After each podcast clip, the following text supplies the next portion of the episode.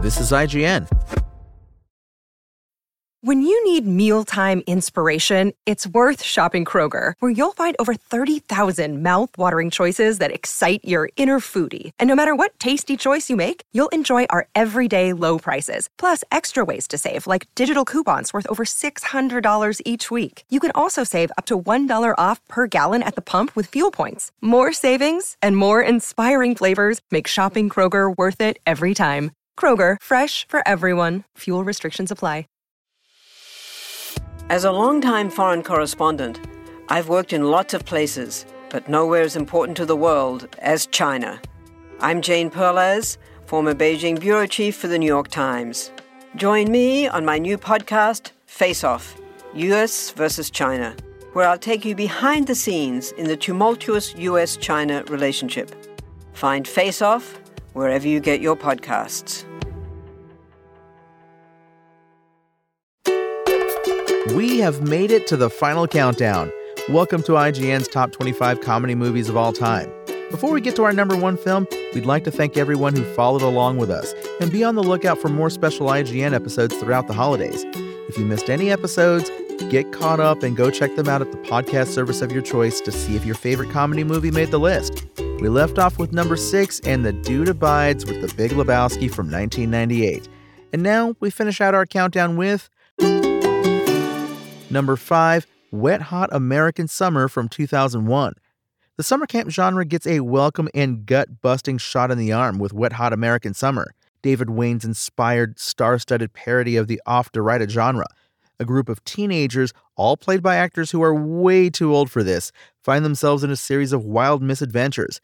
And then there's also somehow a talking can of vegetables.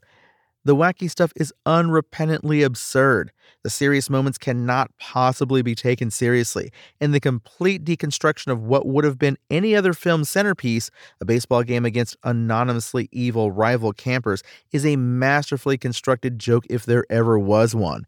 Wet Hot American Summer is rentable on most platforms. Now, up next at number four, Austin Powers, International Man of Mystery from 1997. Yeah, baby.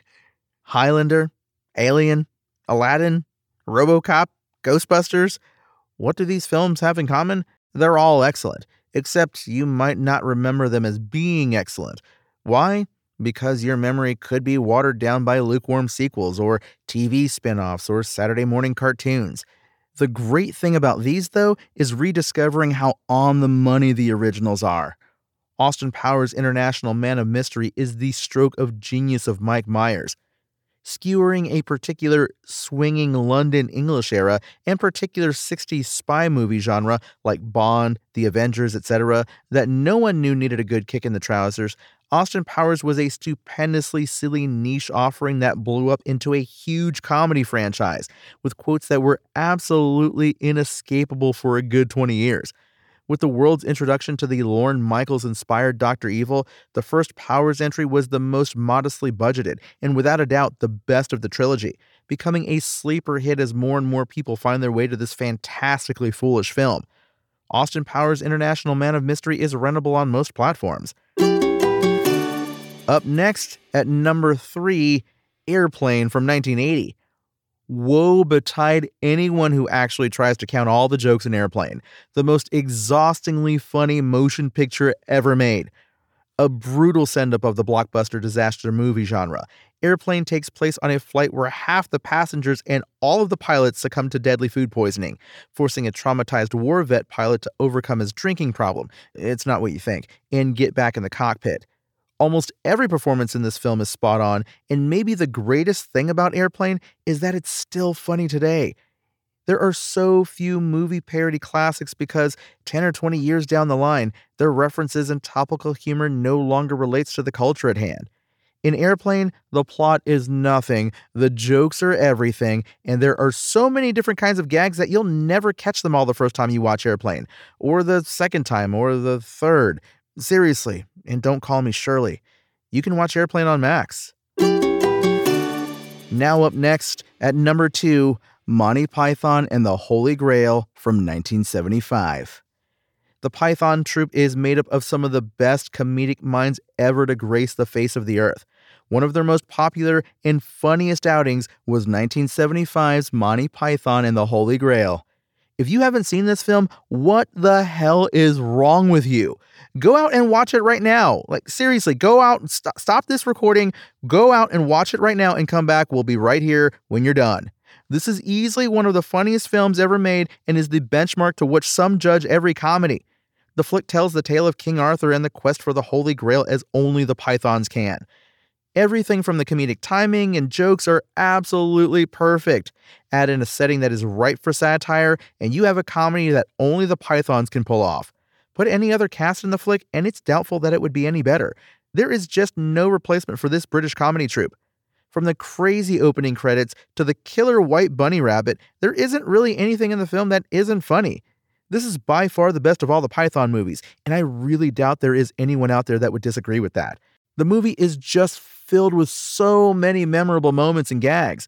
The coconuts, the French, farm animals and catapults, the dancing knights of the round table, the holy hand grenade, and so much more. If you have a funny bone in your body, you will laugh your ass off and come back for more. You can watch Monty Python and the Holy Grail on Netflix.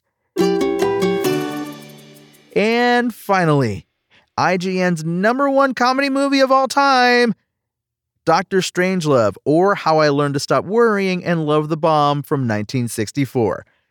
Comedy can be a pleasant diversion from reality, but the best comedy can change the way we look at reality. Stanley Kubrick's absolutely astounding indictment of Cold War politics, Dr. Strangelove, is the latter. Anyone born after the early 1980s doesn't really know what it was like living in the Cold War era, and it's becoming more surreal even to those of us who remember the last several years of that era. This film shows just how twisted life and thought had become at the height of the US Soviet standoff. Other films have captured segments of society at a given time, but there may be no other movie, and surely no other comedy, that so perfectly encapsulates the overarching mood of the world in a given era. It's the saga of how one man's impotence dooms the world to potential nuclear annihilation, and all the other macho schmucks who can barely get over their egos and libidos and warmongering long enough to do the kinda right thing.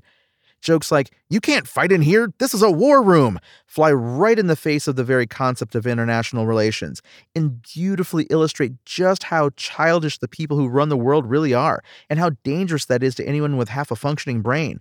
It's unbelievably funny, impossibly smart, and downright important filmmaking. In other words, it's the best comedy ever. Doctor Strangelove or How I Learned to Stop Worrying and Love the Bomb is rentable on most platforms. And there you have it IGN's top 25 comedy movies of all time. We hope you enjoyed the countdown. My name is Tony Jackson, and of course, for more news on your favorite games and entertainment topics, make sure to visit us at IGN.com. You can also download our free app on your phone or console, and be sure to subscribe to our weekly podcasts.